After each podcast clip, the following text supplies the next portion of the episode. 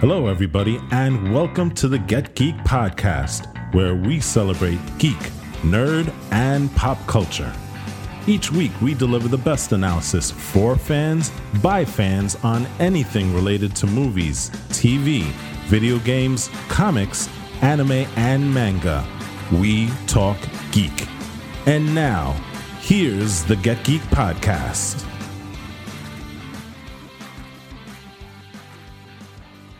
Hello, hello, hello, hello, everyone.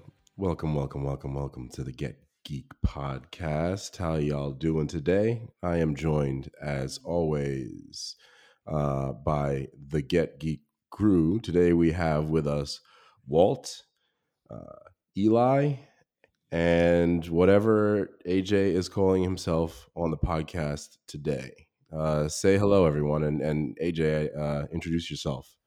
Goodbye. Goodbye. I am the Karolos Conspectus. God, what the hell is this? Please, an explanation is needed. That is a school of sorcery in Elden Ring. Ah. That's a Yeah, I don't know that's a deep cut. I don't 'cause know. I don't even know that one. Yeah. Okay. They're based on the the stone helmets. Con- conspectus. Conspectus. All right. Hello, hello. I'm here today. Hello. You are present. I am present today. You are Seems like present me- today. Seems like me and Eli haven't been here in like forever. Yeah. So it has been a while. Um, y'all have been busy with some things. I haven't been around in a while because I've been busy with a couple of things yeah, there's a there's a lot of stuff going on with us, recently. so, you know, It's been a while since I've been able to return to the podcast to to be geeky with y'all, to get geeky with y'all. And so that's what we're gonna do today. We're gonna get geeky. We're gonna geek out. And we're gonna talk about a couple of things. Um, and we have a we have a main topic in mind, and we'll get to that as well. But first, but first, uh, a little rusty. It's been a while. Uh, the best way to support one of your favorite podcast crews is to like, rate, share, and subscribe to the podcast.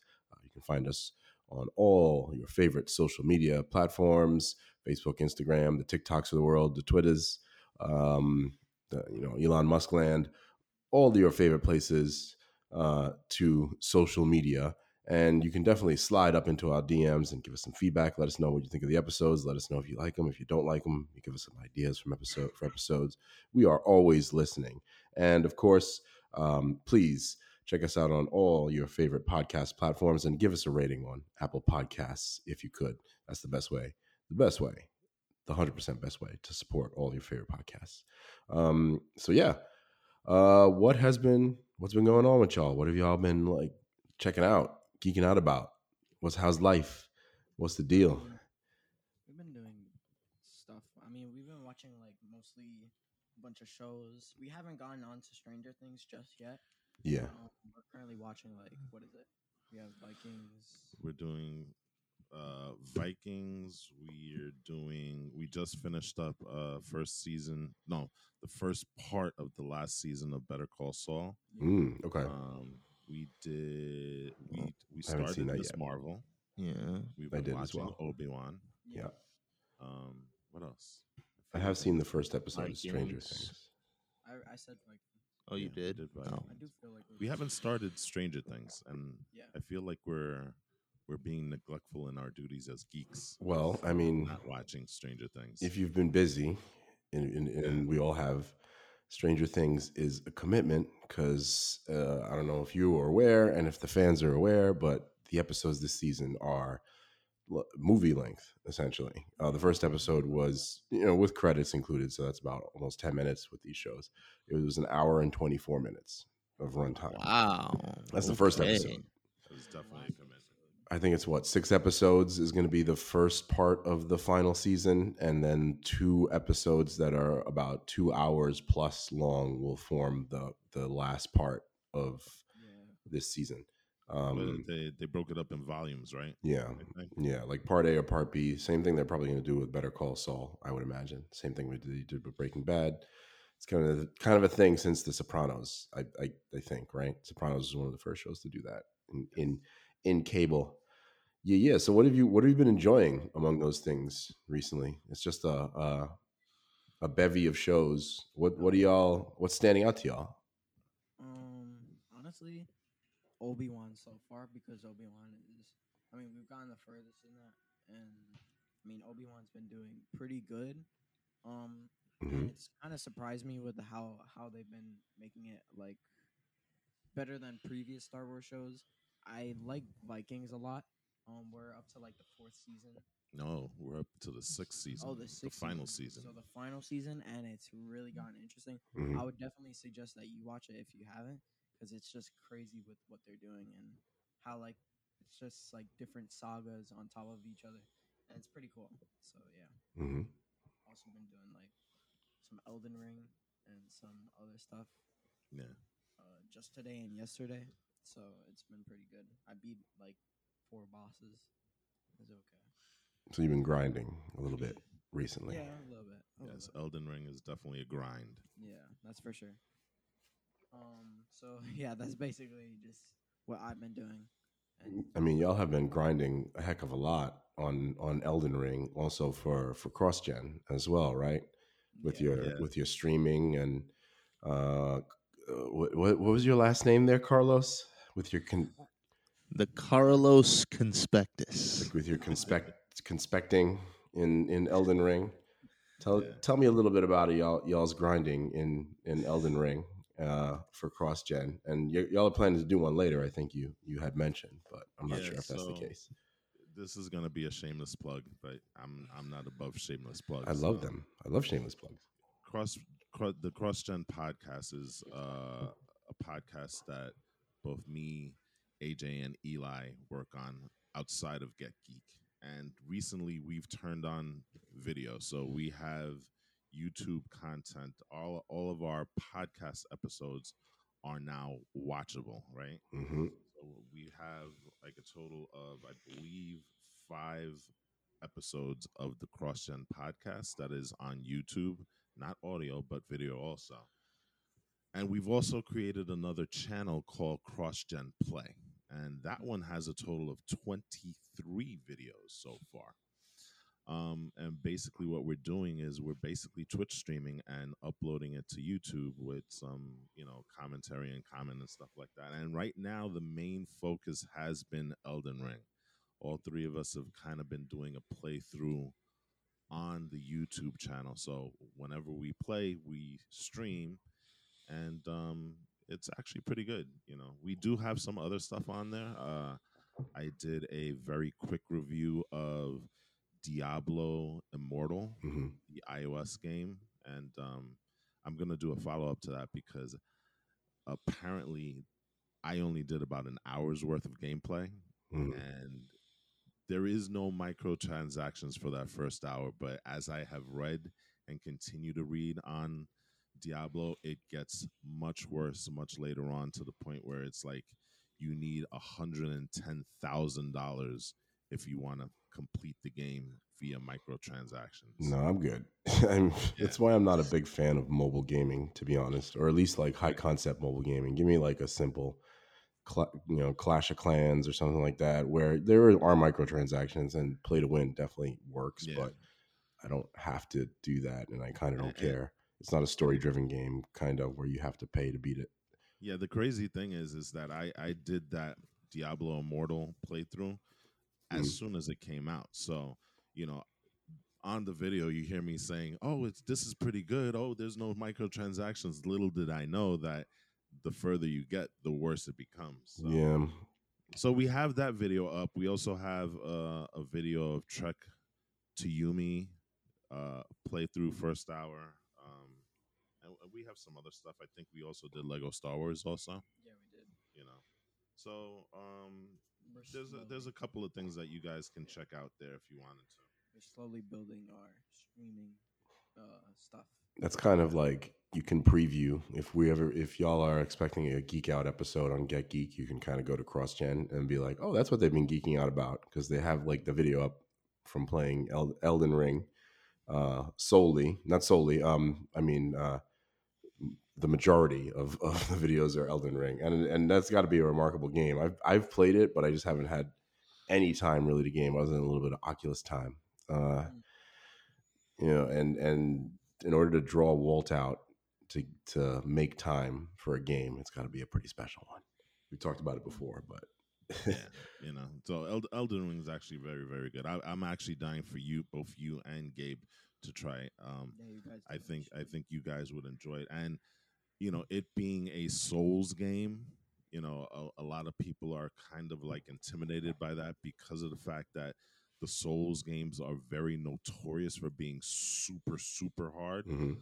Um, but believe it or not, I believe that Elden Ring is probably the most player friendly of the Souls games. It, it's very easy to get in, and the fact that it's open world also helps out a lot because if you can't beat a boss, just Somewhere skip him for a while. Yeah. Go for a while, level up, come back, and then kick his ass. yeah, So you know, Makes it, sense. makes it it makes it a lot easier it's more accessible than the other ones, I guess, in that way. Exactly. So, um, but yeah, that's what we've been primarily geeking out of on. AJ, what have you been doing? And I kind of think. I know So, do you answer want a little more Elden Ring with your Elden Ring? a little Elden Ring uh, with a side of Elden Ring. It's I become do. an Yes. obsession in the Melgar household. I do because your your unique ability to describe your actions and gameplay is one of the best parts of well, not just this podcast, but of CrossGen and of all of that and the video streaming that you're doing. So yes, I would like more Elden Ring with my Elden Ring. Cons- I've conspicuous or been whatever your name is. I've been deep diving into the lore also. Yeah. Um, I've been reading a lot of Twitter threads, namely this one by Elden Lore Hunter, Hunter Hazel, Mhm. very artfully constructed uh, thread. So I'll give the shout out there. And, and can I just interject really, really quickly? Um, and for people who don't know, the story is composed by George R. R. Martin, and if that name sounds familiar, he's the guy that has written the Game of Thrones books series. So there you go. Yeah. Yeah. And so couple of things. Um you know the falling star beasts? Yeah. Did you know that those are speculated to be baby Astels? What the? So Yo, that makes for the- more sense now. for the people who don't know, you really, really need to explain what that is. Okay. So falling star beasts are basically these monsters, well, not monsters. They're these creatures that come from outer space in the form of meteorites. And so they have like these two huge pincers, like ant pincers. They have like a white head, some fur on them, and they have a mostly black obsidian like body, and they look like bulls. But it's speculated they're related to a, a boss that's very, very much more so annoying. So think of that little thing, but it grows up into a huge bug yeah. that Yeah. has like a very disturbing skull human like face. Same pincers, a huge purple eye in the middle of that really weird ass head. And like the insectoid body is like a huge plethora of stars and planets. See, That's Astel right there. Yeah, you had me until the last detail, kind of the the stars and planets that he's sort of surrounded by. That's No, that that's looks wild. part of him. yeah, That's his body. is he that big, or is it just like? oh yeah, a- he's big. Yeah, he's huge. wow. Okay, and the babies are apparently falling star beasts. that's just the the to scale him. It's like yeah, he's he's like a galaxy practically, or like a solar system. Ooh, he's cute. That is freaky. I, I, I will say this. Oh yeah. the boss design in um, Elden Ring is is superior. I, I think the only one that probably comes close to it is um oh what was that game um for PlayStation where it was just solely boss fights. Um, Shadow of the Colossus. Yes. Yeah, the games, the, the, the art design, like all of that is is pretty fantastic. Even from like booting up the game and seeing like a gigantic like tree of light in the sky and just Mhm. staring at that in the background it just looms and it looks so cool and everything in terms of the art design in this game looks so cool Yeah, it is. hmm And, and the good thing is that everything you can see, you can get to, which Mhm. is which is pretty impressive for For the Yeah. most part, you yeah. know. i'm assuming including even that tree of light um, it- it's probably prominent maybe not i don't know but Yeah, it actually Yeah. is. Yeah. It's it's very very uh, pivotal to the storyline. right so what else aj or uh carlos Yes. So like even this one's gonna really rack your brains. yeah The kindred of rot are related to the Nox. What's again? Okay. So you know Nokstella, Uh, the Eternal City? it's really racking his brain Do you know those maidens that prowl around it? yeah. It's speculated that they're related to the kindred of rot. Which are the Cleanrot knights?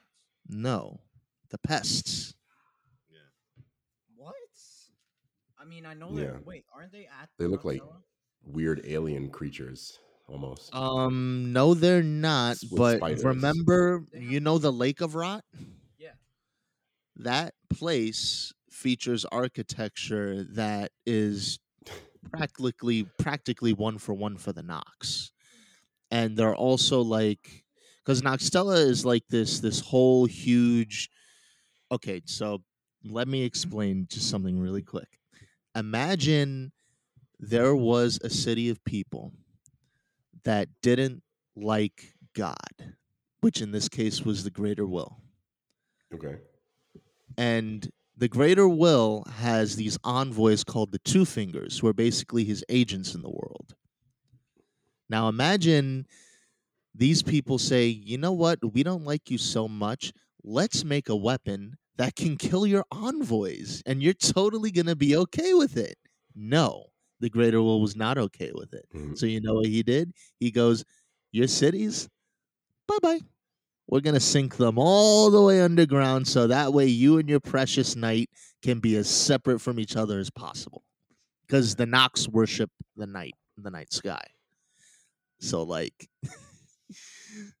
just Jose, some let me let me put it you whacked out crazy cool stuff. Everything will become apparent once you start playing the game. Yeah, no, I mean the the lore in the game. I mean, it, it seems like one of the things that's working for this game also. And AJ, as a big fan of this series, you can tell me if I'm wrong or not. Um, the lore is on par, maybe with like a Skyrim. It seems. All the I'd say even greater than. yeah, right. At so, least for me. yeah, Because the way the good thing about Elden Ring lore is that, well, maybe it can be frustrating to some, but it's not particularly clear in some points. So a lot of what you're doing is piecing puzzle pieces together. Mhm. How you put them together is all on you. But everything I just described can very easily be wrong. It's a theory. Yeah, the, uh, Elden Ring is a weird game in that there is a story, but the story is not front and center. Mhm.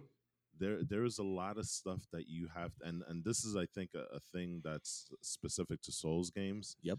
Um, the story is almost secondary to the gameplay, but the story is still fascinating. The thing about it is that a lot of the lot of the story is found within the description of the things that you loot.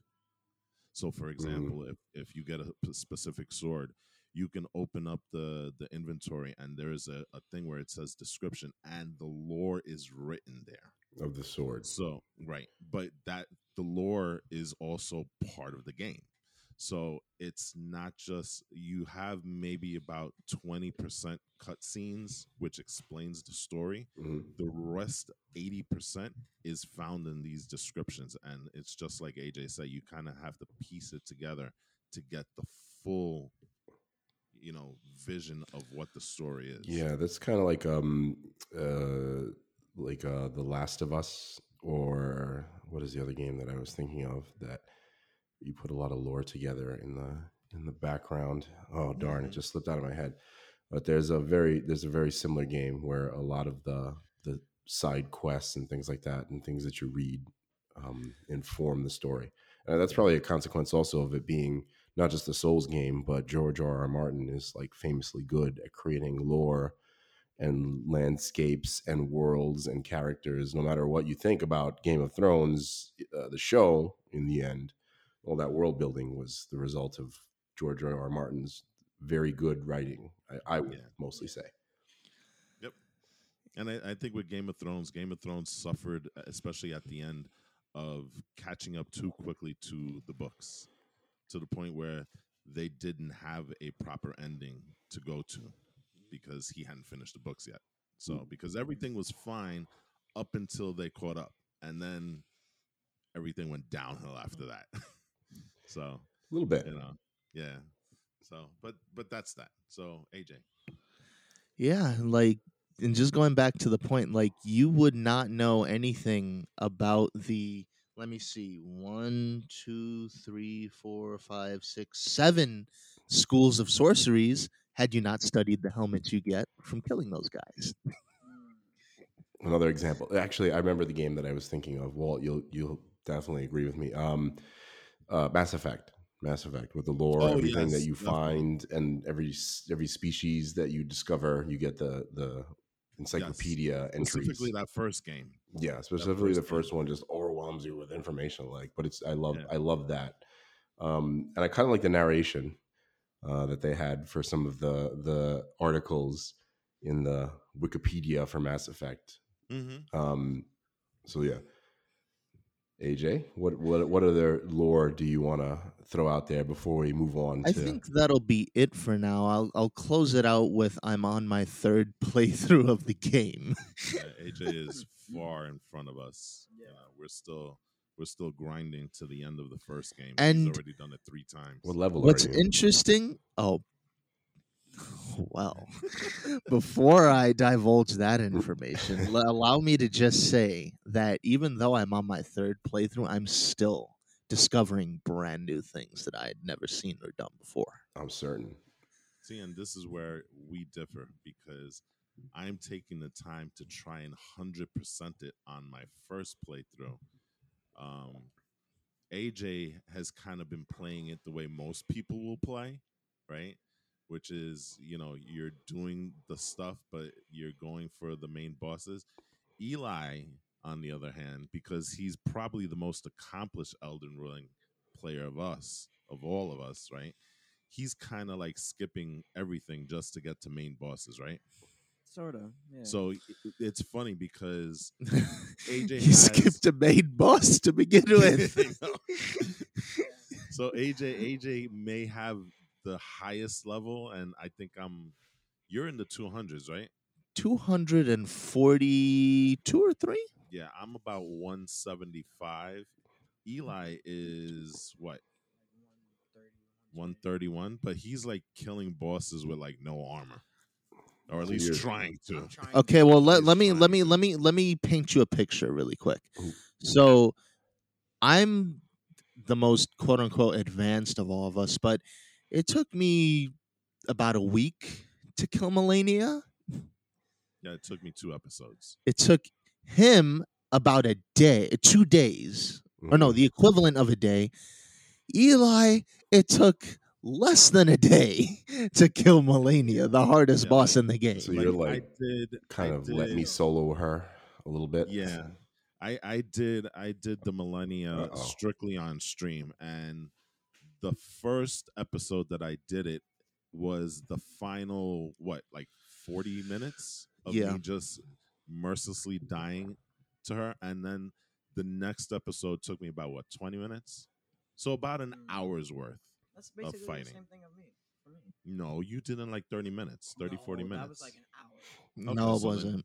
yeah, it, Yeah. it it was shorter than that It was shorter. So- than You're not giving yourself enough credit You actually did it faster than And any of us. she's Without armor too, one right? She's No, he actually yeah, ended up needing to use the he armor in the end. forth. But it's it's okay. But it, he really needed it though. And That's not a boss you can take lightly. he went from full armor to fully naked to back to full armor and stuff. So you know, Fair, I kind of knew what I was walking you had a you had like a you different kind of knew. Oh my god! No, no, no, no, no, no. yeah, he But what I he will did. Different wardrobe in the middle of the fire fight. Giant- the fire Oh, giant that's fight, right. yo, The the fire giant fight. But I Did did, I that make? also. I made a promise that I would beat the fire giant in ten minutes. I did it in like seven or eight. Less than that. You did it under ten minutes. Yeah. Okay. it didn't take me that that short, but I did do it in one playthrough. The fire giant. Fire giant is easy. Malenia is probably one of the harder bosses in the game. Probably You know. the hardest she's boss prob- in the and game. she's a- And the, the crazy thing is, she's an optional boss. You The really don't have to Legends fight her, boss. you know. She and and it's funny because some of those optional bosses are actually harder than the main bosses in some senses. It's Like, like uh, Placidusax, the dragon. It's like Final oh, Fantasy. yeah. Final Fantasy likes to do that. Placidusax. Final Fantasy will have the weapon bosses in the in the games. They like to do Yeah. that as well. So they do All right, similar. so so that's that's our obsession with Elden Ring. basically. Yeah. As as far as me, um, I've been geeking out on a couple of things, and maybe one will be a part of the larger conversation. But uh, I've been Oculus questing or Meta questing. I'm sorry, it's no longer Oculus; it's Meta. Welcome, Yeah. welcome to the Oculus community. I've done. I've I've accomplished a lot of things over the last couple of weeks, in, in, including you know getting getting this meta quest um and this little thing getting married too there was that other thing that i did uh, a couple of weeks ago also uh but i got a meta quest which is more important to the podcast i, I think. Um and i've been playing i've been playing vader immortal. Um i beat the first episode and it's it's really crazy. I only played the the dojos before but i really like the story mode because of how immersive it is and like flipping switches and doing like weird stuff that wouldn't seem like it would be that fun, but in VR, it's just really really cool to have that level of interactivity. I got a new a new um like comfort headset strap for it though. Like I can't take the one that it came with. I got the Kiwi headset, Kiwi accessories headset. Plug. What's up? Yeah. You you should also try uh Tales of the Qua- of Galaxy's Edge.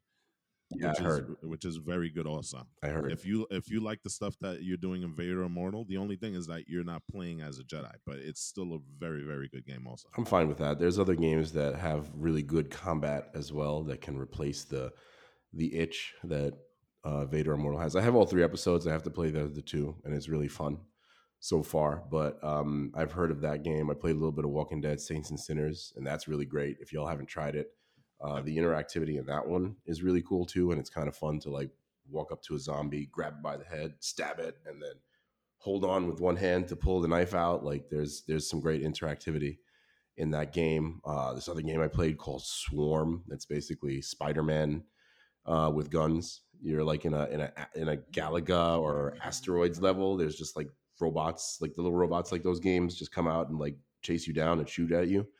And there's platforms that you use your two guns to to grapple onto, and you can like pull yourself up. You can swing one hand at a time, and while you're doing all that, you just have to shoot all the the Galaga aliens or whatever else with your guns and other different weapons. So I've been playing that and uh, like a decent amount, but as y'all are probably aware, it's a little bit more uncomfortable to do uh, VR for long stretches. Your eyes get super dry, like Yeah.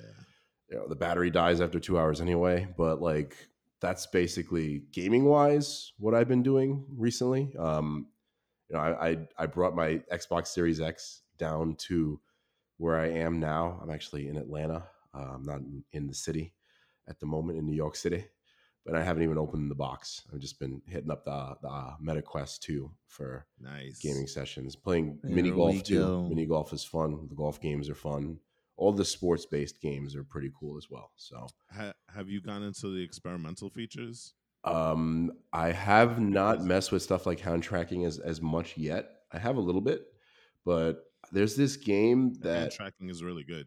i heard and i heard there was an update like a few months ago that made it even better recently hand tracking 2.0 um there's a game waltz of the wizard that i want to get that i really want to mess with because i heard it's like one of the best games in terms of hand tracking it's Mhm. what it's what it sounds like. It's a game where you're a wizard and you actually have to do like Doctor Strange moves and stuff like that, and like shape your hands and like move them in certain ways to do different spells.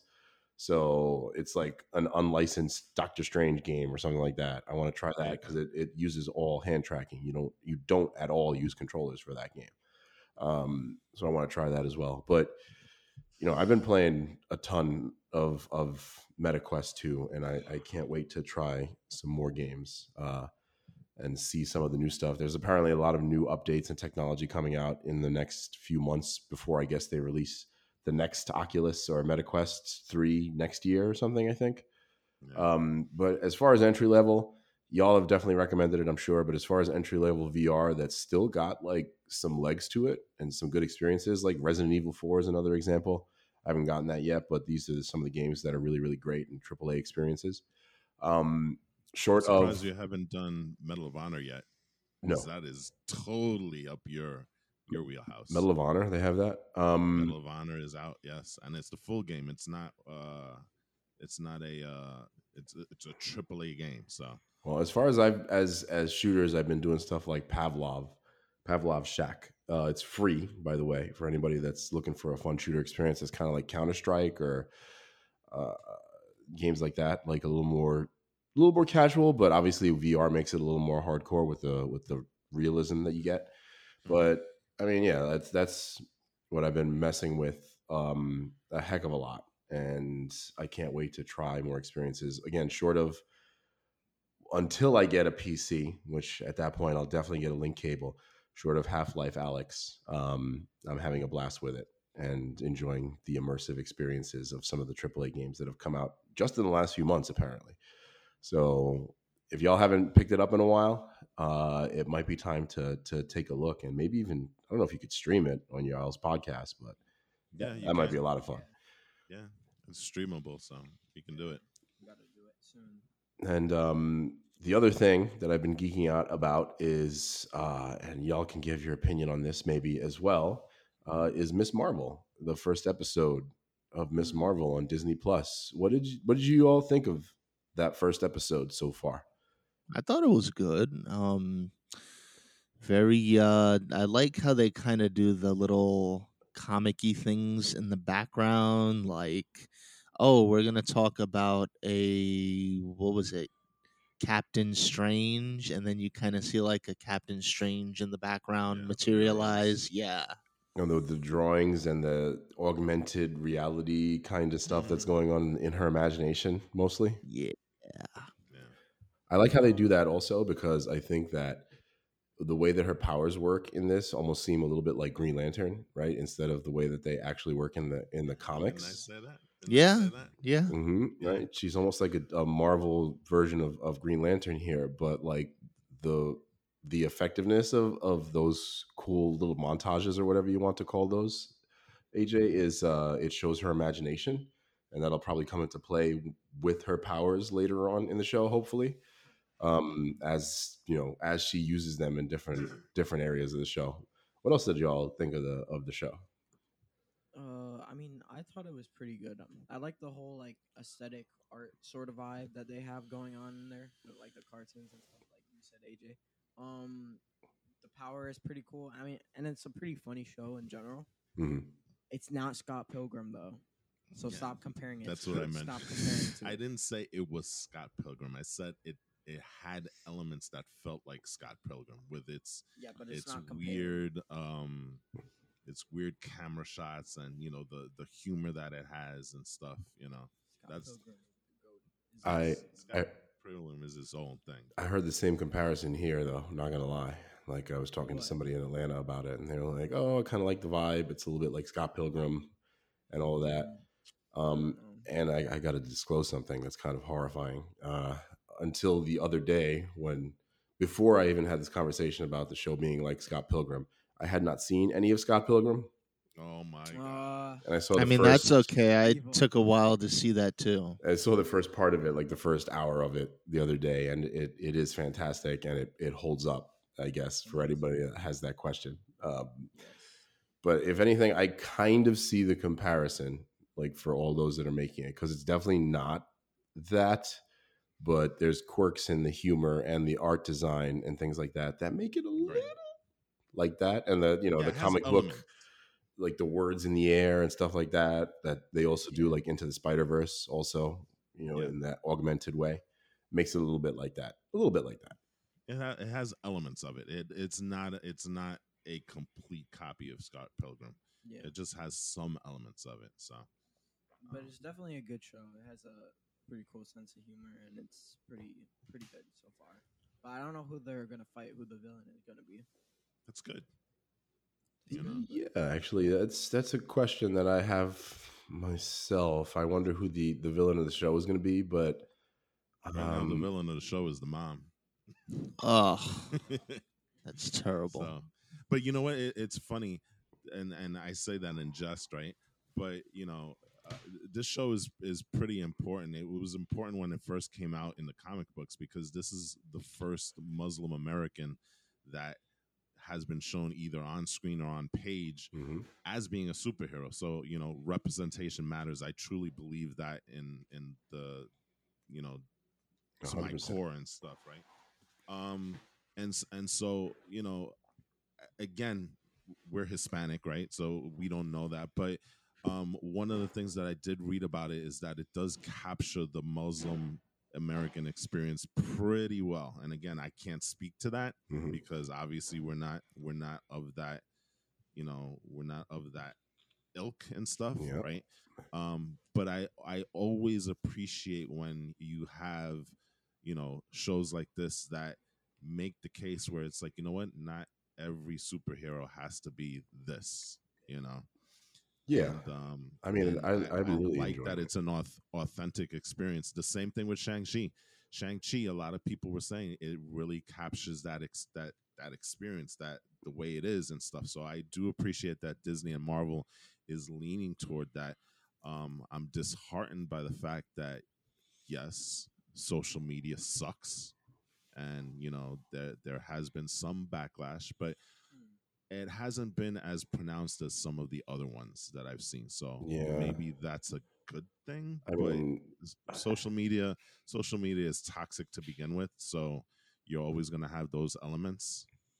I mean, you know. she's she's doing a great job, Mon Vellani, as She Kamala is Khan.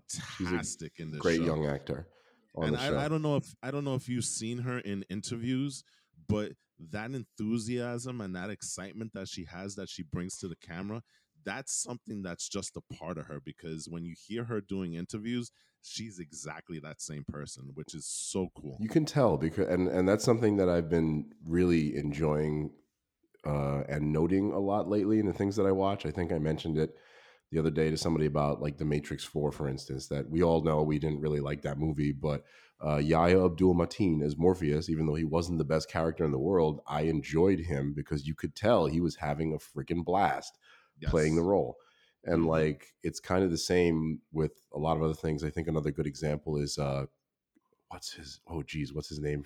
Um for, that's in the Guardians of the Galaxy and what if um he was in Amistad. Oh my goodness. Oh, um, Djimon Hounsou. about- yes, Djimon Hounsou exactly. is another like kind of But random a- example, but you can tell He's tell a he fantastic actor. yeah, though. and you could tell he's having so much fun when he plays that character, especially like in What If, where he's like more goofy and silly, Mhm. right? But that's something that I, that I really have enjoyed her in this role, and I, I'm not. We're not gonna get super political because we don't do that here. But like, I this is me pushing back against the "go woke, go broke" narrative. If you think that that's true, look at Black Panther, look at um, look at um, Crazy Rich Asians, and look at stuff like this that's coming out and getting a positive response. Um, you know, all that is kind of nonsense. Like people love to see themselves represented in media, ourselves included, and you know, it, it's especially if it's great, like Shang Chi was and Black Panther. You know, again, good examples are Crazy Rich Asians. You know, it's it's good business and it's you know being a good human to just enjoy these things for what they are, which is just hey, like other people being represented in media, and the diversity of our world and our country being represented in all of these shows and things like that. But Yeah. Outside of that, it sucks. it's It really it's a, does. it's just a fun show, and it's Mhm. you know it's got um a little bit of that tween vibe that I would normally kind of be a little bit revolted by, but Yeah. I think that was that was the thing that Eli was scared of. Yeah. the whole teen CW type of thing kinda and like, stuff. no. but it doesn't it doesn't embrace that too hard. It just uses it for comic comedic value, I think. And the characters and the kids, uh, like especially, are doing a fantastic job. Her friend is another standout. Um, her best friend is another standout in, in the show. Her brother, another great standout. Some of the young actors on the show are really funny. Mhm. So they they embrace the tweeny the tweenness of it when they need to for comedic effect, but they're also very dramatic and and very solid. So I'm loving the show for that so far as well. Her I hope parents are we're also not funny. forgetting. I hope we're not forgetting Dad Hulk. Yes, I, Oh, I was. I was thinking was that. just about to say that. When I was saying her parents are say funny too. Merciless podcast. You bring that up. I was literally about to bring that up also because I had it in my mind when when Jose was going down the list. And I was like, you can't forget the dad, man, because the dad is just so freaking awesome. Yeah, when he leaps into the room and fully in green, just to show off the costume, not even to go to the event. He's like, I'm gonna put myself in the full cosplay like a week before we go, just so you can see how goofily awesome I look in this Hulk costume. He went all out because exactly like you said, The face paint, face paint and everything, everything. right? Yeah, Yeah, I fantastic. I would I kind of would love to see him do something silly, heroic later in that Hulk costume, even if it's accidentally, just just for a comedic moment where he gets to like Hulk out, you know, or something like that. So The true Hulk has returned. yes.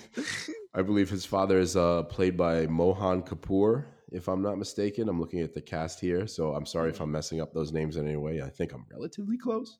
Um, but yeah, he's another great standout.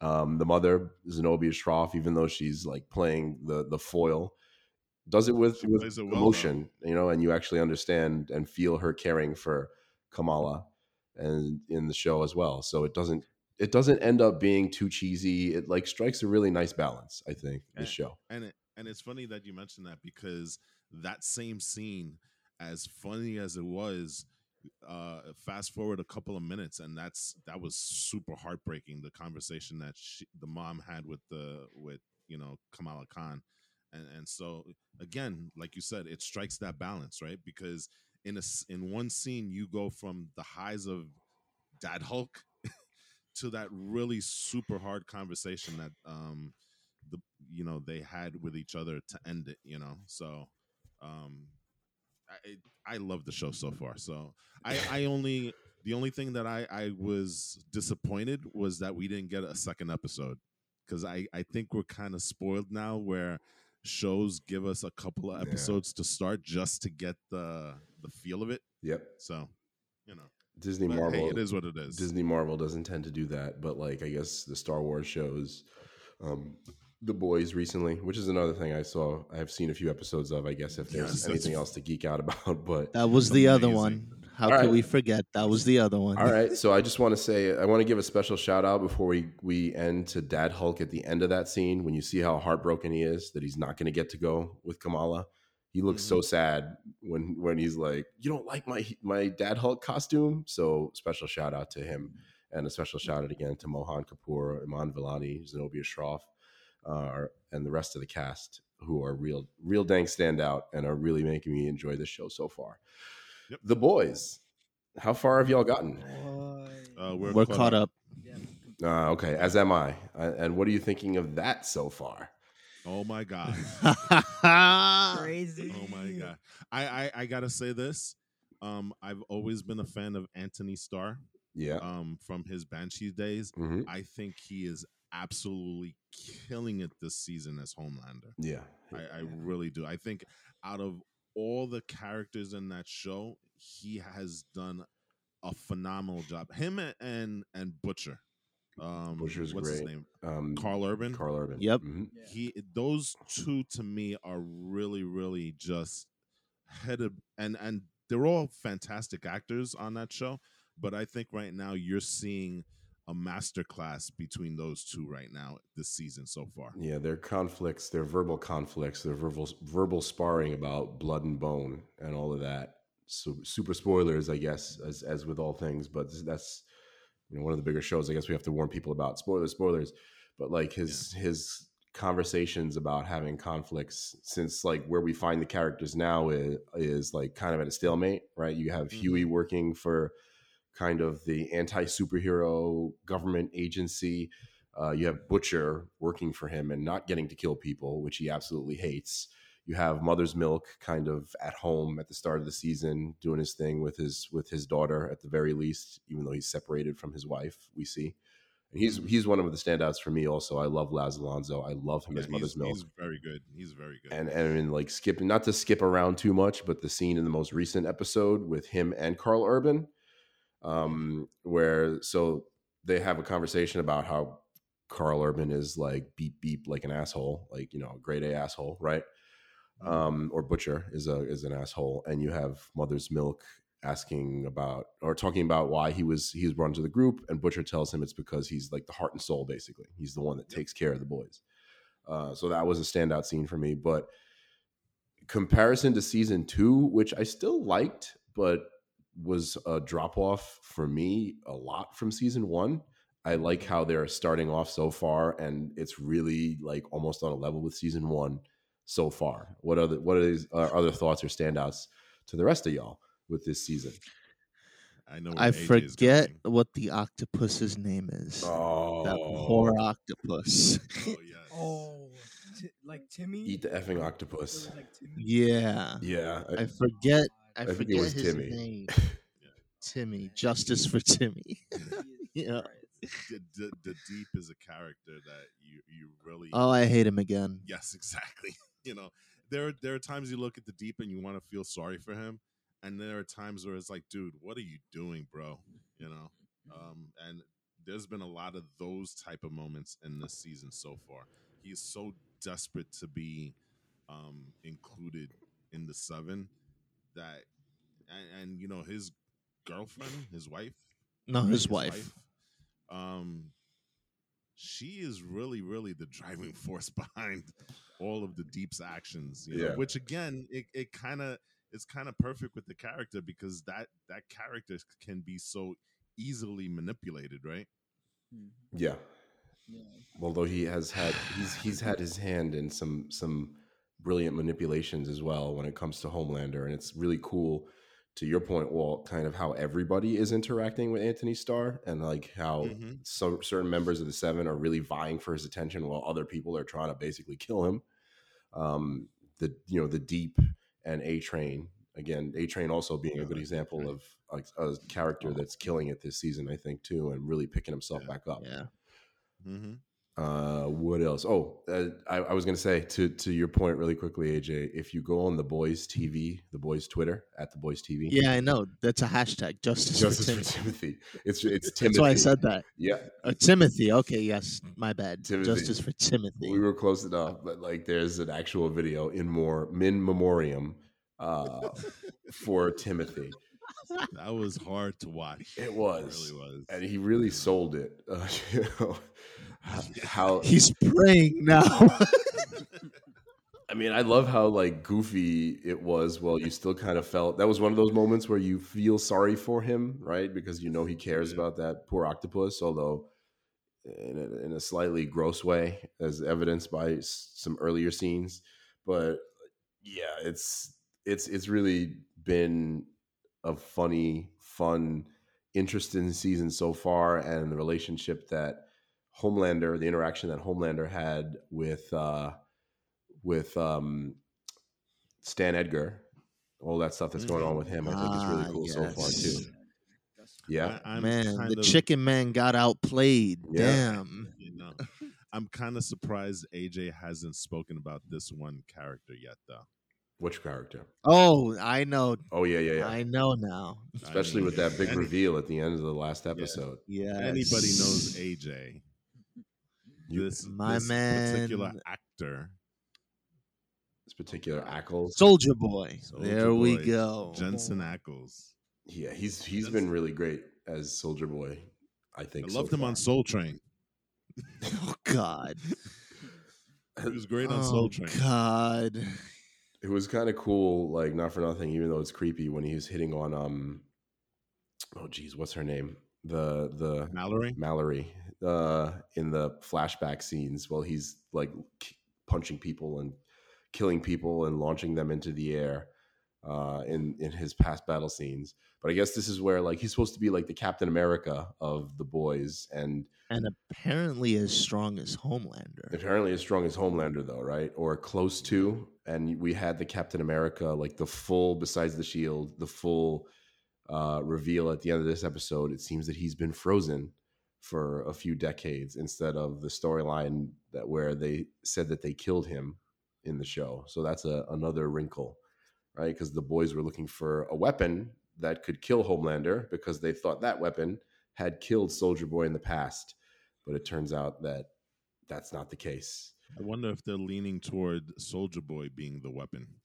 Yeah, I think yeah, that's I a think that's clone what of they're- Soldier Boy. Uh, it could, Oh, you don't think he's frozen? You think it's a clone? Uh, Like uh, you know how um cuz they also changed another thing. Um Black Noir is supposed to be a clone of Homelander, yeah. Homelander in the comics. hmm What if it's this Soldier Boy is a clone of the original Soldier Boy and is made to be like the ultimate supe killer?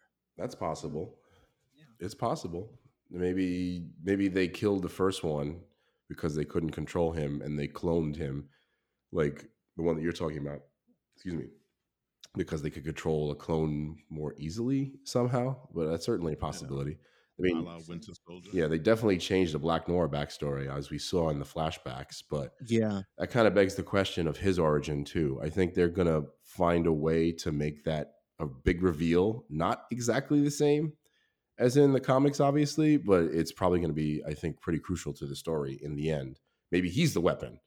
How much? How much of the comics do you know? Because I I have to beg um indifference on the comics. Do you know? Do you know a lot of the story of the comics? I know a decent amount. I yeah, I know that Black Noir is a Homelander clone. I know that he actually is the one that ends up doing a lot of the evil stuff that they blame Homelander for, even though Homelander is super evil in the comics also. Mhm. You know, I I know a decent amount. I know that that Soldier Boy is totally different in the comics, also in certain ways. He's not supposed to be some Homelander analog. He's also a huge wimp.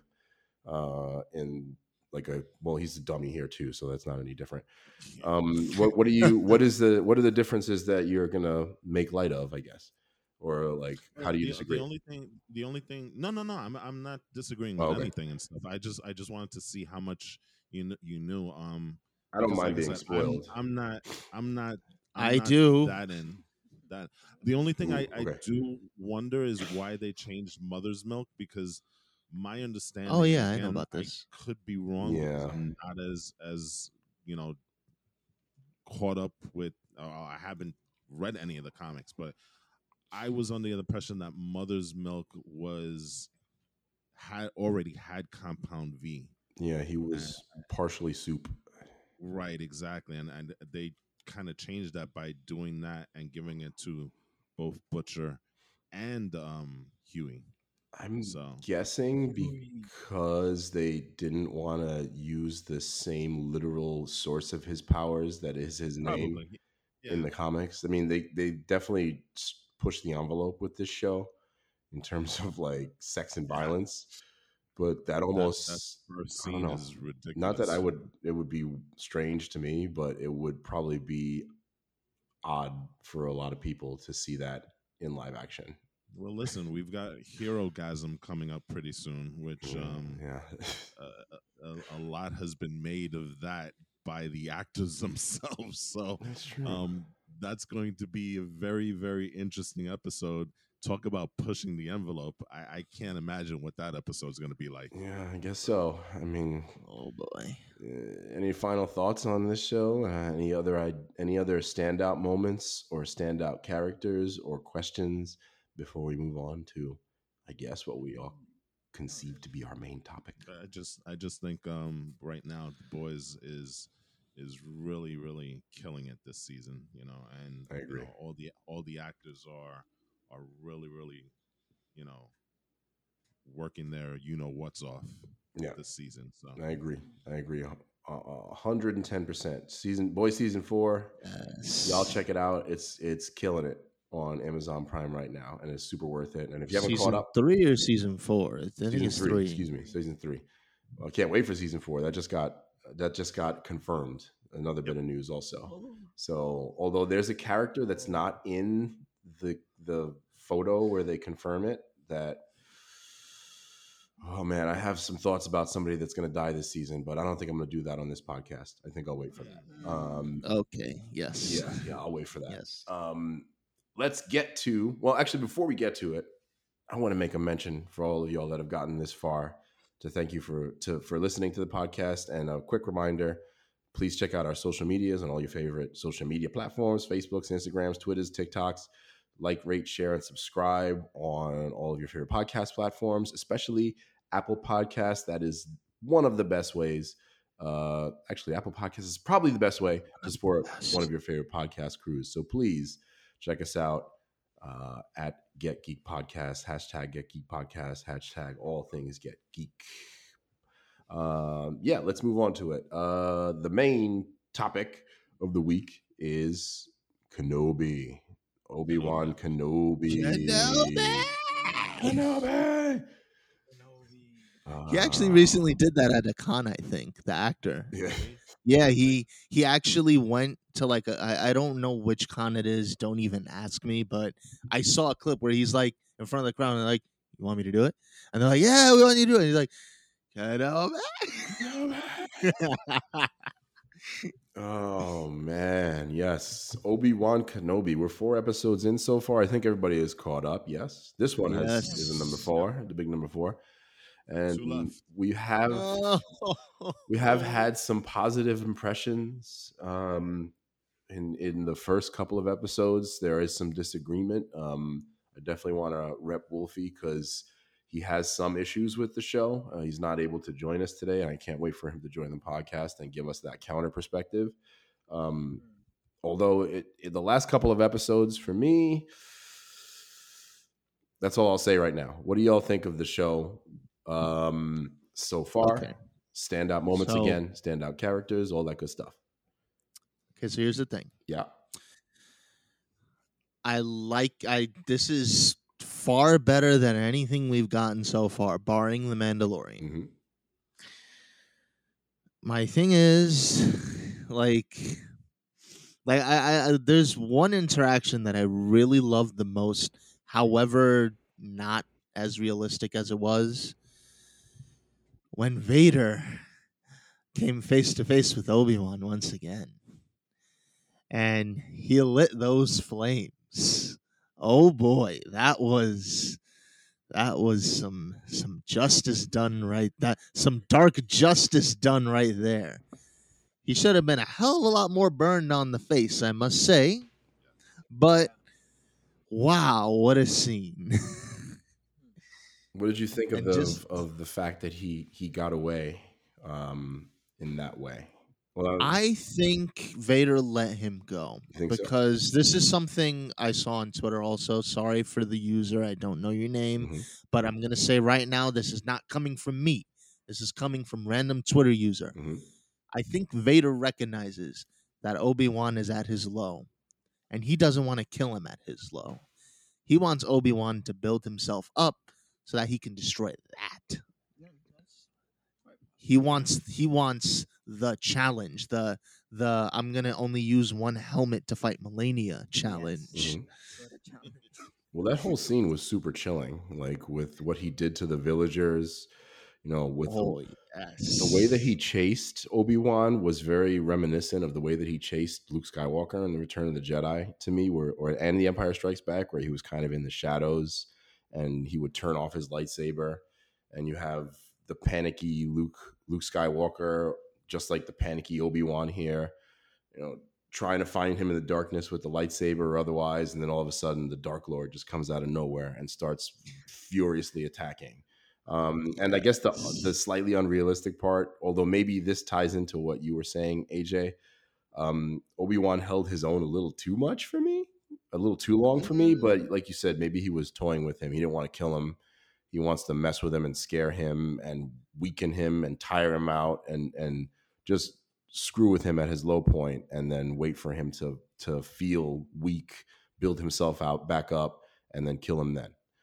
Um, but yeah, I, I, will say this, and I, I think I've said this before in in some older podcasts. Mhm. I've always felt that Vader should come back in a horror movie, um, and this that particular episode is kind of what I envisioned um when it when it comes to Vader you know and and how you could do a Vader property because He a Jason it's- quality. It's, just like you said. Exactly. It's just like you said. It, he Mhm. was You're right. literally the boogeyman right there to Obi Wan. Obi Wan, you know, in every corner, he's looking at shadows and wondering, is that Vader here? Is that Vader here? Mhm. And stuff like that. So, you know, I, I looked at that and I enjoyed that for what it was because that's kind of the thing that I've always said Vader as a property should be going forward. That boogeyman that's going around hunting Jedi's and that horror aspect to it, you know. I almost No, oh, I'm sorry. I'll let you. I'll let you go on. I want to mention something real quick, and this is almost something that maybe could be a whole episode of a podcast later on down the road. There's a great video by you on YouTube by this channel called Screen Crush, um, and I agree with their opinion um, that actually of all of the things that Disney has messed up with Star Wars, and we're not haters. We're just things that we don't like. Like you know, there's some stuff in the Book of Boba Fett that we didn't like. Um, there's some issues with the show that I don't like. You know, Bad Batch wasn't our favorite the the Screen Crush um, video, and you all can give maybe a quick opinion on this. This could be a whole podcast later on down the road. The Screen Crush video makes the point that Disney has actually done really well with Vader, and I agree. You have awesome moments in Rogue One. You have the comics that are well received. You have uh, Vader Immortal, which is kind of a product of, of Disney, the way he's represented in that, because that becomes a part of the canon. And then you have this. Um, I think that he's been really well handled by Disney also. Do y'all feel the same? Um, or not? I feel the same as long as it like I, I feel like this is gonna tempt them to overuse him, and I don't want that either. Mhm. I Right. think they're already overusing him. I, I, I Mm. was gonna say, you know, Vader has been utilized so far as a secondary character, so to speak, Mhm. in all of this stuff. So you know, it, it's very easy to kind of do a, a character right when you're just focusing on, you know, very limited moments. I I fear, kind of like the way Eli says, um, if they decide to actually do a Vader series, because that's where that's where a lot of the shortcomings of Disney's handling of, of Star Wars really, really shines through because, you know, Boba Fett was pretty good in The Mandalorian, right? But when they gave him an an entire series, not so much. You know, Vader has been really, really good in all these little moments that he's had. I just, I'm, I'm, I'm almost terrified of what they would do um, with a Vader series because then that forces them to do six or eight episodes of stuff that may not be as good. Well, if anything, I, I, w- I mentioned it a moment ago, and I can make the the the counter argument that maybe they'll handle it better because they have the Marvel comics that are super well received, and maybe maybe it could be like a joint Marvel Studios like Star Wars production, and Kevin Feige could could run it and That's make true. it super awesome. AJ, I think you were going to say something before I kind of interrupted with all this, and maybe you have a point about this as well. Well, um, the one thing I was gonna say that I have to give another shout out to is the character Reva. My God, hmm you you talk about a tenacious inquisitor. He plays it well. like Mhm. I, I it, it comes off as annoying at some points, but Mhm. I overall I like her zeal. Oh like man, just that that was that was such an immaculate idea using Lola as a tracker. And it was so subtle too. And it wasn't until the end of the episode I'm like, "Oh wait, oh, that's what she did." That was incredibly smart. yeah. She has moments of incompetence, but then she has her moments where it's like, wow, that was really well thought of. Yeah, there are some moments of, for her character and all the characters where it's a little bit too plot driven instead of character driven, and they do things that are a little dumb or silly. Um, again, it doesn't break it for me too much, and there's plot holes that break it a lot for other people, which we might talk about later in terms of A New Hope in this. But I think uh, AJ, you put it perfectly because I agree. Like her zeal, she feels like a real world, kind of like a zealot more than any other Sith that I've seen before.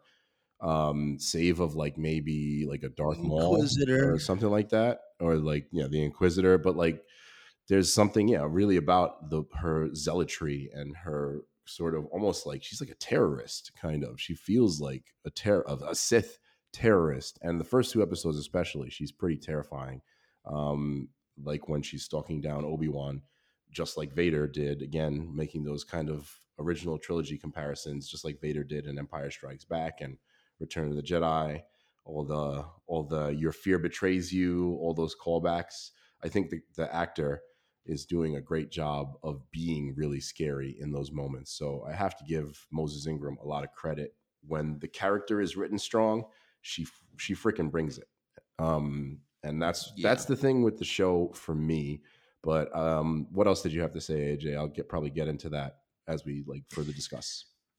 Um, and then just well, this is kind of obvious, but just like Ewan McGregor, man, like he he, they're he's amazing, you know, and just like, oh my goodness, when we finally found out the, I guess the secondary purpose of the Tower Inquisitorius or whatever it's called, like yo, when he went down there and saw all those bodies in amber, that was Yeah, that was chilling.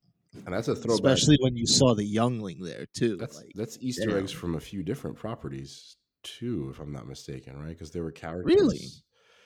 Weren't there the characters from different properties in there? I would have to kind of go back because Yeah, I'm not I'd have to 100 look. percent sure. I had to research this I'm more pretty so. sure though. I'm pretty sure though. But- I'm pretty sure you're right. And I think the youngling was one of the ones that we saw at the beginning of the episode, if I'm not mistaken, right? yeah. the beginning of the Or first beginning of the first episode, yes, when they showed all those younglings trying to escape during Order 66. Um, I mean, in my opinion, well, I'm not gonna go over the good stuff.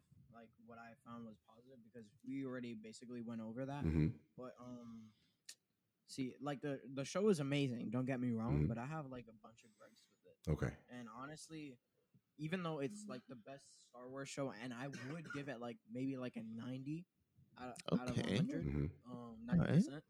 Um, I just there are just some things that are really just I I feel like that could probably get like that could probably be a problem in this two future episodes. hmm Um, first things first. Well, actually, I'm not gonna go over this because if I would talk about overused characters, I'm gonna make some pretty contentious statements, and I know Andre already knows. Um, but I mean, I feel like what's her name, uh, Leia, she's getting a a little bit annoying for me, at least. Okay. And the whole, you know, the kid trope Yeah, we have that- it with the Bad Batch. We have it with the Mandalorian. This is the third time we're having it w- with Obi Wan, which I didn't think would happen, but apparently it's happening now. Mhm. We have another kid, and it's really just getting annoying because, look, I get it, but at the same time, it's just, it's um. I get what you're saying. Like I. I get that you want to cater to all audiences, that's so but like stupid. here's I I really do want just a show where it's just the dude taking care of himself. yes, Like there's nothing wrong with having kid characters or occasionally having a kid character that the main character needs to take care of. But when you do it for every single property you come out with, Mhm. it gets it grates on you. It's playing It's trying- really And I don't mind Leia. Leia in this show is actually pretty awesome. a She's kind of annoying. She's a patootie. I have to don't find that. her annoying. but she's completely annoying because like throughout the episode, throughout all the episodes, she's just screwing everything up. Like, I for- mean, she stared down Reva. Come on. I feel like Obi Wan's So the one annoying. who screwed things I up, don't actually. Because he's the one who calling her Leia in front of stormtroopers. He's the one like wearing Jedi robes when Yeah, he's trying to Yeah, but- escape Jedi hunters. Like, there's some things that break the experience for me. Leia's not necessarily one of them, except when somebody tries to chase her. That's definitely a, a there's an Oh, yeah. experience breaking there. There's full grown adults are having a hard time chasing down a 10 Oh year no, old. there's a branch in front Yeah. of me. I can't go They're forward. chasing down a 10 year old who runs Guys, three miles an hour at, at yeah, tops. those those two bounty hunters were probably the worst fit bounty hunters in probably the whole entire galaxy because Yeah. the, the green guy was huffing and puffing the entire way. You know? Yep. So Yo. There there are things about the show, and I, I I'm in agreement with everybody. Uh, the the show is probably right now um, just a, a smidgen below first season of Mandalorian. Mhm. Um, but there there are things that that kind of stop me from from showering with you know with praise. Um, first of all, I am not a fan of the soundtrack at all. Mhm. Horrible. You know, the the soundtrack to me um It's is, is probably Yeah. the least Star Warsy of all the properties that we've seen so far. like- you know, and and it's very over the top and it's very I'm that almost takes me out of the experience just because the soundtrack of Star Wars is something that's so essential to the experience, right? Mhm.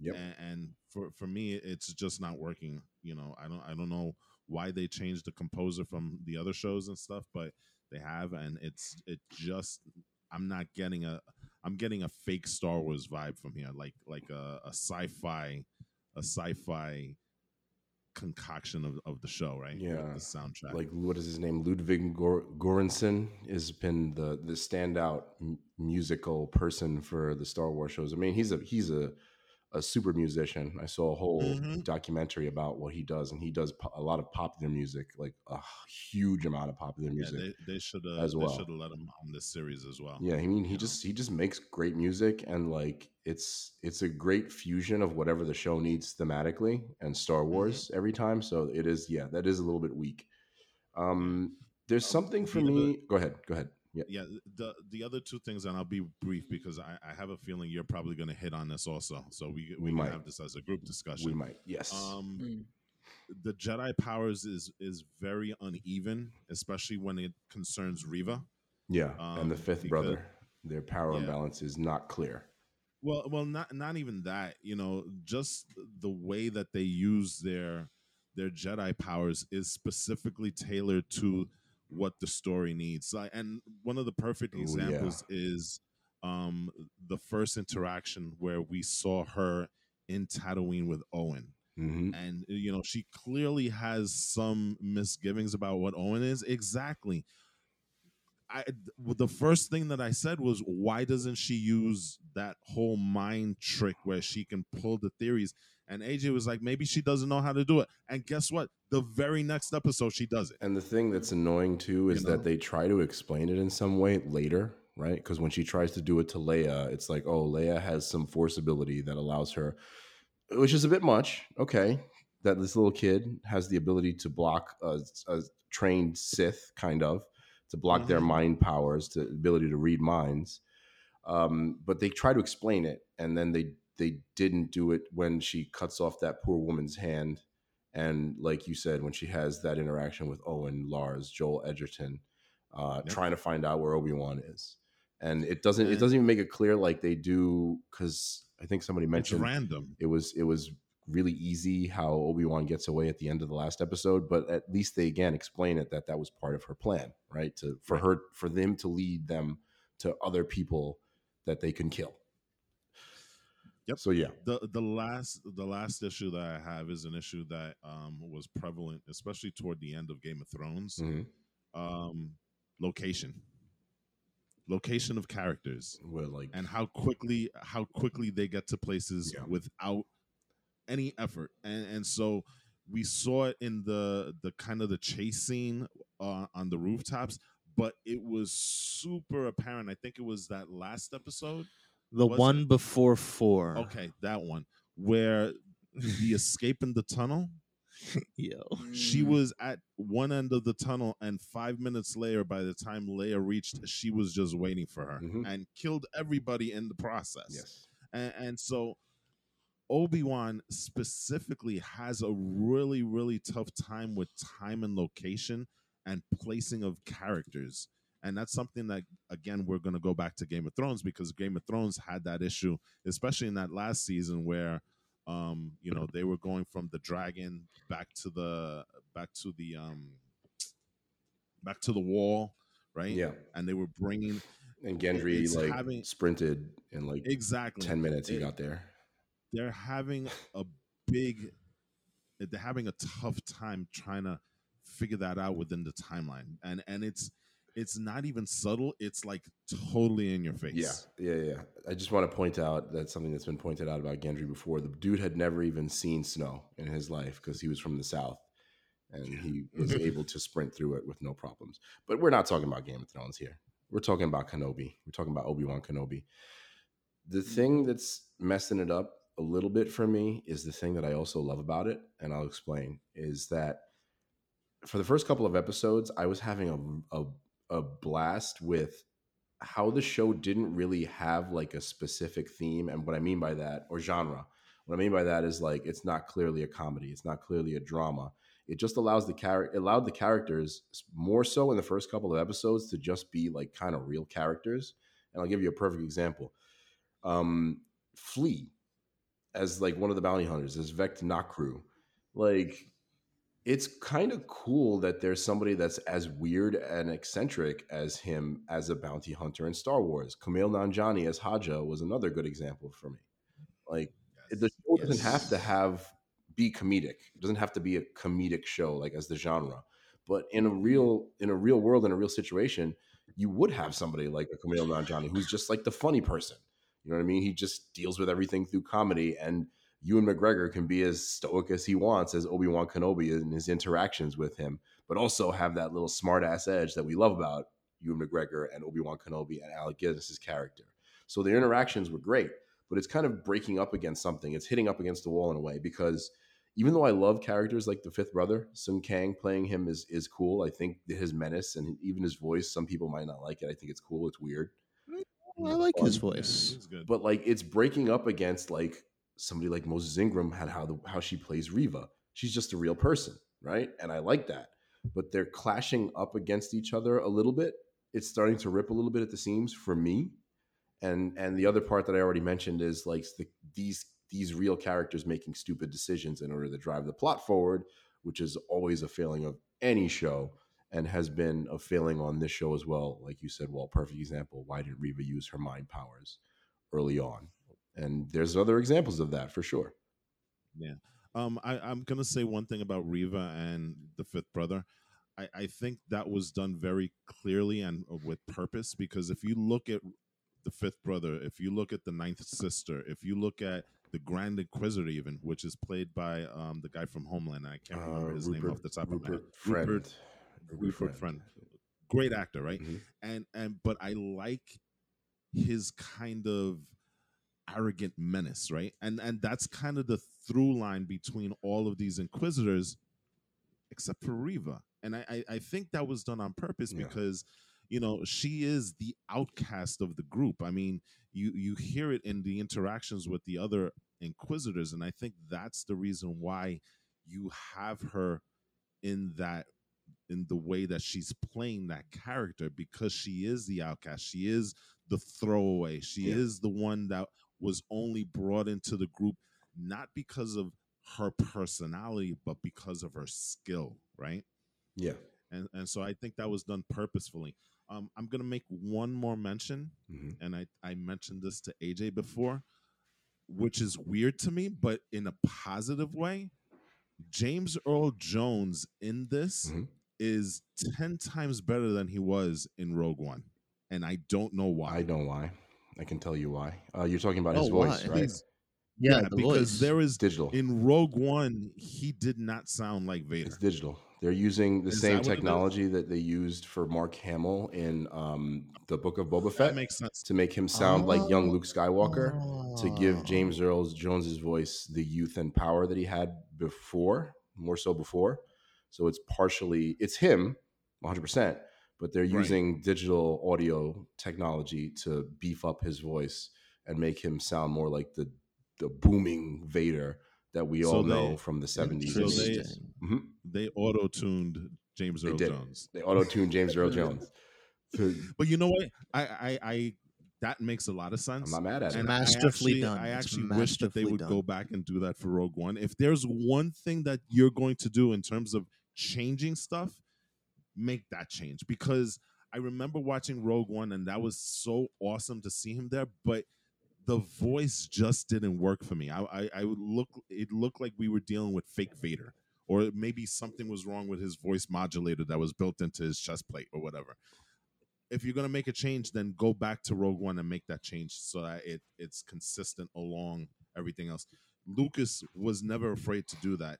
Disney, please take that one Yeah. piece that Lucas is Oh and fix Rogue Vader and Rogue Go back. all those all those Because it changes sounds Lucas made. Incredible in this series, Especially He really, really does. with how great he is as a character and with that hallway scene in Rogue One that I went back and watched again the other day just because Vader's dope. the the question is: Are we going to see uh Hayden Christensen as Anakin? I think so. Or are we going to? Because We already right- did. No, no, no. I know, but Is he going to speak? we- yes, I think yeah, he will. like he, we haven't seen like we've seen just brief snippets of him, you know, and the, and the whole thing was that Hayden Christensen in the back. At this point, Hayden not really essential to the to the to the story so far. Yeah. It li- it is literally just two seconds of him in scarred tissue, and that's it. I think we're going to see Yeah. him, Mm. but I think somebody that I was speaking to again um, that made the point about uh, Miss Marvel being a little bit like Scott Pilgrim, and he's right. A lot of it was just bringing back Hayden Christensen for hype, for like marketing. It's just like, hey, he's back. Like he doesn't have to do much in order for people to be like, yeah, like you know, because of how he's been reformed in the eyes of fans and how much people freaking love his character now. Even though he was whiny in the prequels, now they love how he's been reformed by the cartoons, kind of right. Mhm. And we know Hayden Christensen is an actor who can do that. You know, for better or for worse, George Lucas did not direct the actors in the in the sequel trilogy or the prequel trilogy, especially very well, including Oscar winners like Natalie Portman. You know, so it's not the actor's fault in a lot of cases. And you know, you all know how like they have the body doubles set up as well on the show, right? Um, Mhm. And who does what scenes? Uh, it, it, it's just it, it feels tragic to me that you're bringing in Hayden, who, like you said, has been reformed over these these years for his portrayal of Anakin, and you're not going to use him. It's I have a feeling. I have a feeling we'll see and him in that doesn't five. sit well with me. I agree too. I agree. He's gonna he's gonna be like one of those. He's gonna be the last hurdle Obi Wan faces before he, you know, okay, I'm ready to fight Vader. Like it's probably gonna be one of those like guided force journeys or something like that. No, please no. Just stop. It could be a flashback. It could be something else. Yeah, we have two more episodes before they um they wrap this thing up, which And is we crazy get the rematch of the century. No, please. No. I, I will say this, um, and and this is something that is kind of you know the through line for the Marvel and the Star Wars properties. Six episodes, while tragic for us, seems to be the perfect point in telling these stories because you know what you're not getting those filler episodes which drove us nuts for Mandalorian. And it's a very very tight storyline that they're weaving in within these six episodes. So i think um disney has has really you know hit that perfect point in terms of storytelling with this excuse me with this six episode um format that they're going through Yes, I think that they've been smart in in keeping it a shorter, tighter experience. One hundred percent for show, Yep. for show, for show. Um, any thoughts, theories, uh, things that y'all are thinking about in terms of what's going to happen in the next few episodes? I have two. One is for the last thing we just mentioned. I think we're going to see Anakin in either a flashback or he's going to remove the helmet at some point in order to confront Obi Wan. That's when you're going to see Hayden Christensen. Uh, I kind of have a problem with that. well, Uh, they did it in in rebels right sort of when uh no, when that Ahsoka was fighting that Vader. was just a cut in the mask. I mask. know, but, but we may see something like that. You know, I think maybe not the full helmet, but uh, because breakaway. literally the entire armor, helmet included, Mhm. is his life support. Sure. But Obi Wan's got to Like- defeat him somehow, right? I mean, yes, but like he's not going to kill him. Taking off his helmet. That, that is an interesting theory. Yeah, that, I mean, that's a, that's He's gonna Master Chief him. Vader in his He's going to. John 117 him. He's going to take off his helmet oh, God. and take away his powers. I mean, that's one way to beat him, but like as far as Vader doing that himself, it's very ill advised. Okay. So maybe not that. Maybe not that, but some there's some I think in some way we're going to see him outside the helmet. Also because one of the actors that plays Vader in the in the suit who does the not the stunt work, but the acting, the emoting in the suit said that he plays Vader when you see him from head to toe and he made a specific point of saying with the helmet on. With the helmet on. I just want to say that. The other theory that I have um, if y'all don't have any more opinions about this one, is that I think that I think that O'Shea Jackson Jr. If if Reva is not necessarily the youngling or was kidnapped as the youngling that we see in the first episode because they're trying to make that obvious connection, right? The first youngling we see could be Reva in episode one. Um, I think maybe the wife that O'Shea Jackson Jr. is talking about um, might be Reva. I don't remember what his character's name was on this show. I'm sorry. Um, Oh, remember he says um, his wife was for had the power of the force, and they took her anyway. She had force. She was force sensitive. That's a theory that's out there that I think might have some legs. Uh, what about y'all? huh. Maybe. Yeah, I, I, I'm I'm fearing that you know they they've been dropping, and maybe this is me reading into it too too much, Mhm. and and I- this is a, a wild hot take, um, but it, it does kind of feel that they're trying to push Reva towards redemption here, Yeah. and I don't know No, why. and I don't think I so. Really, really, really, really, really hope that they don't do it. Towards I don't think redemption. Wait, where are you it. getting that from? Yeah. She's had, especially in her interactions with Leia.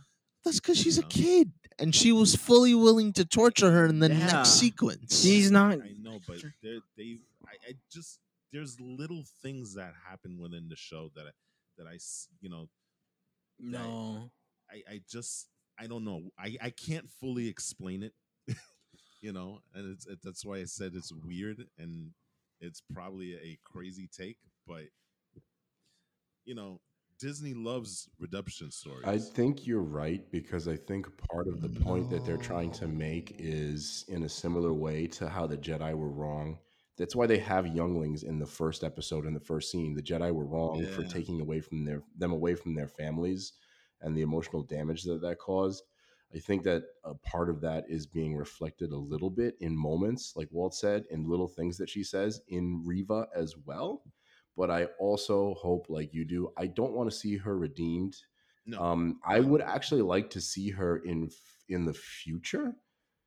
Um, maybe not like a lot, but like I don't want to see her like die here or or become a good guy here. I would rather see her fleshed out in future projects, possibly Andor Ahsoka or like some other property where she could fit into the timeline.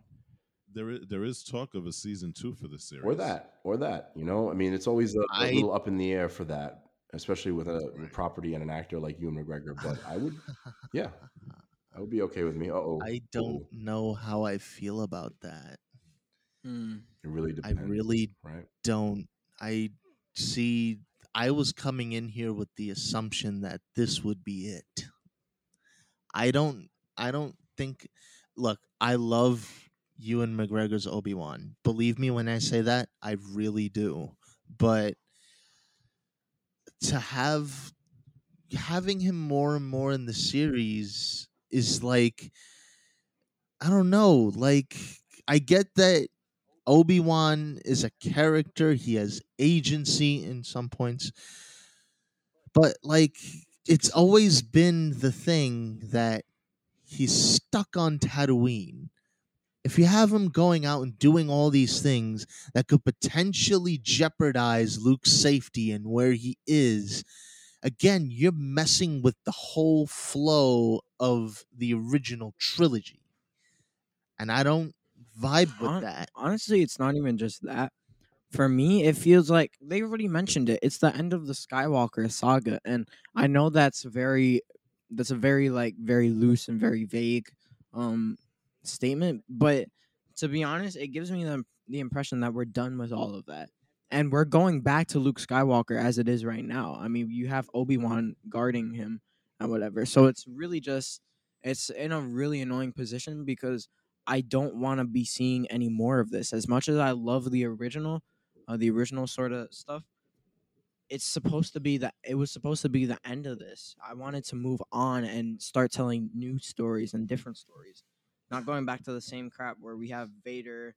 We're gonna have re- uh, historic Star Wars. Uh, Star Wars fans love this uh, sort of like rematches and stuff because it's really just fan service that I'm I really didn't I don't like at all. I don't know. You know, I didn't explain myself well there. I think that But when we when we talk about this in the finale, I think we can wrap this up now. But when we talk about this, the finale, I guess when when we watch it and when we get to it, the question that I wanted to get to today that y'all kind of just touched upon that we need to ask is how is it fitting in with the original trilogy and the canon? Because there's a lot of people that are complaining about Leia and her relationship with Obi Wan. We didn't get to that Yeah. we don't have enough time to get to that There's today, that. but we got to get to that in the future. Uh, but I think that it's actually kind of us to wait until the series is over because I want to see how they wrap up the first season. And it'll also answer the question for me. I feel like I could get one more season and that's it. But it really depends on how they wrap up this season. So I want to have those two conversations 100% for sure when we're wrapped up with this first season and we get to discuss the finale on the podcast. Yeah. yeah. I mean, like maybe Obi Wan learns Force Forget in this in the process of the show. Like, yeah, that's what I was uh, possibly thinking. Mind Dwight. Mind Dwight. Men in Black Power. Yeah, I, I was thinking about that. I don't know if I would like that. So that's why I don't know how I'd like that either. That's why Yeah, I'm That waiting. seems that also seems incredibly vicious to, for Obi Wan to do to Leia. but know? he would do that Yeah. for Luke. He might do it to protect her. He's already you know. Yeah, he's true. already shown that he's willing to cast away even Jedi to their deaths for Luke. yeah, but those those those things slowly break Obi Wan.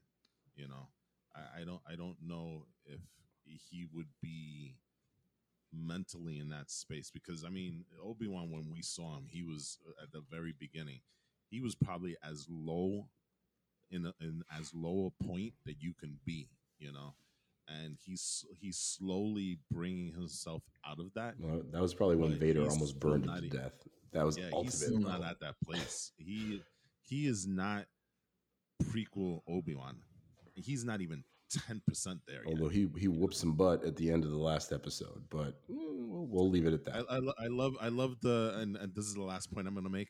I love the callback to Attack of the Clones when he was fighting General Grievous and he had that hallway scene where he punched the guy and he was like, Mm-hmm. Yeah. Yeah, He- That's not he's Attack of the Clones. No, it wasn't. It's Revenge of the Sith. Revenge of the General Sith. Grievous is only in Revenge of the Sith. There you go. So um, clearly he is not an MMA fighter. Let's put it that no, way. No, he has soft Jedi hands. Another point made by go. one of my one of my favorite channels, YouTube Screen Crush. Um. Anyways, anyways, we're gonna have a lot more to speak about on this show for sure, one hundred percent. Yeah. Uh, when we finish up, the the consensus is pretty good, I guess, so far with Good. with holes. Um, and we're waiting as we try to. It's Swiss cheese. It tastes good, but there are so many holes. Yeah, sometimes you want a little more substance out of that cheese. You want a little bit more cheese out of the cheese. But we'll see if we get that cheese by the end of the season. And I'm going to give you all the cheese now. Um, we're going to end this episode. And I want to remind y'all um, to like, rate, share, and subscribe to all of our social media platforms the YouTubes, the Facebooks, the Instagrams, and the TikToks, the Preciouses of the world. Please check us out get, at Get Geek Podcast, hashtag Get. Geek Podcast. Do it. Um, and in many places as you possibly can. And please, on all your favorite podcast platforms, like, rate, share, subscribe, and rate us on Apple Podcasts. That is the best way to support one of your favorite podcast crews. So, everyone, uh, as usual, I don't think there's anything left to say except for until next time, everyone, please stay geeky, my friends.